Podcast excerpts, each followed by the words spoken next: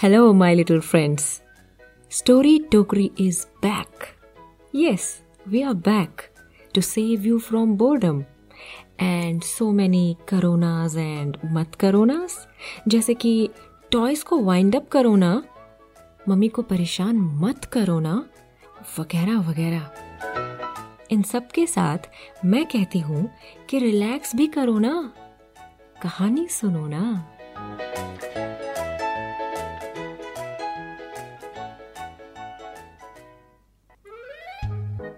कहानी है एक राजा की, एक कपड़ों के शौकीन राजा की।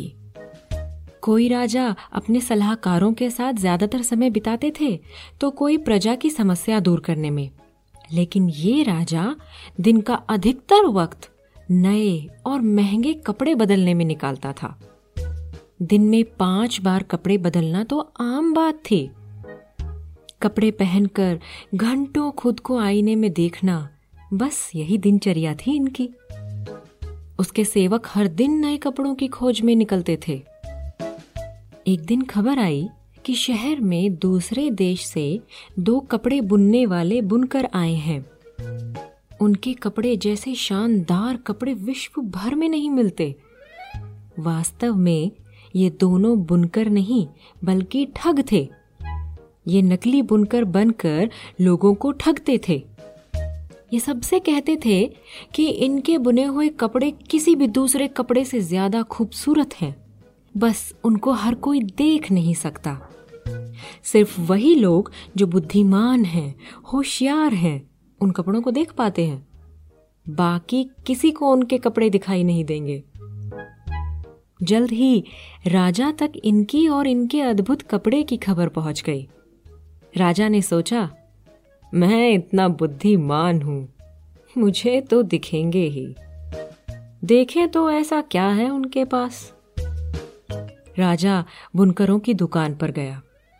दुकान अंदर से बिल्कुल खाली थी। तभी एक बुनकर ने कमरे के एक कोने की तरफ़ इशारा करते हुए कहा, महाराज, आपके लिए इस तरफ़ ये खास कपड़े हैं। आप बताइए मैं आपको कौन सा दिखाऊँ? क्या रंग पसंद करेंगे आप? अब राजा परेशान। उसे तो कुछ दिख ही नहीं रहा था। रंग कैसे बताए? और ये भी कैसे बताए कि उसे कुछ नहीं दिखाई दे रहा? सब क्या सोचेंगे कि वो मूर्ख है? राजा ने कहा, इतने शाही कपड़े बनाते हो। देखो मुझे। मेरे व्यक्तित्व को मेल खाए। ऐसा कुछ बनाओ। आज से दस दिन बाद शाही जुलूस है। उसमें हम तुम्हारा ही बुना हुआ कुछ पहनना चाहेंगे? क्यों नहीं, महाराज?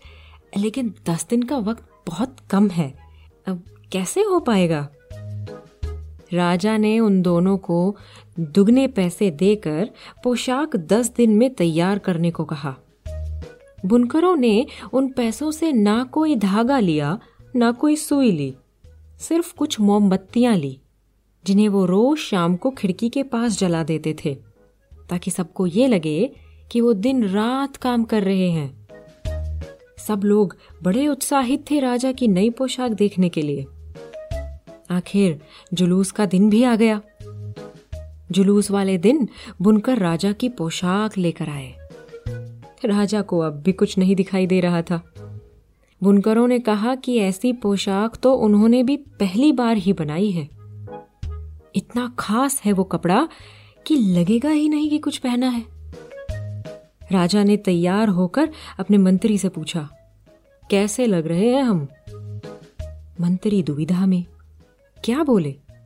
अगर ये बता दिया कि कोई पोशाक है ही नहीं तो वो मूर्ख समझा जाएगा। इसलिए वो बोला, महाराज, आप तो कुछ भी पहने अच्छे ही लगते हैं। फिर ये तो पोशाक ही इतनी शानदार है कि आपकी शान को चार चाँद लग गए हैं। राजा को थोड़ी तसल्ली हुई कि बाकी लोगों को तो दिख रहा है कपड़ा। वो कपड़े पहनकर निकला। पीछे दो सेवक हवा में काल्पनिक कपड़े को पकड़कर चल रहे थे। सड़क के दोनों ओर प्रजा खड़ी थी। एकदम सन्नाटा था। सब हैरान थे। सबको पता है राजा ने कुछ नहीं पहना। पर बोले कैसे? क्योंकि अगर बोला तो दूसरों को लगेगा कि वो बुद्धिमान नहीं है, इसलिए कपड़ा दिख नहीं रहा। कि तभी एक बच्चा भीड़ में से निकल कर आया और राजा को देखकर ज़ोर से हंसने लगा और बोला, अरे देखो, राजा कपड़े पहनना भूल गए। बच्चे की बात सुनकर एक आदमी हंसा, फिर दूसरा हंसा। और करते करते सब हंसने लगे। राजा के जैसे होश उड़ गए। ये क्या हो गया? अब सबको पता चल जाएगा कि उसे भी कपड़ा दिखाई नहीं दिया और वो इसलिए कुछ नहीं बोला कि कहीं सब उसे मूर्ख समझे। लेकिन अब क्या कर सकते थे? जुलूस को तो आगे बढ़ना ही था। राजा को तो चलना ही था। वही शानदार कपड़े पहनकर जो थे, पर दिखाई नहीं देते थे।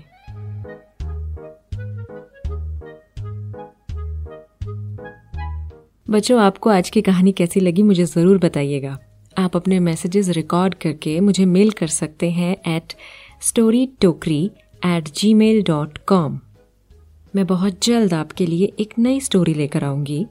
तब तक के लिए स्टे होम स्टे सेफ़ और मम्मी को परेशान मत करो ना।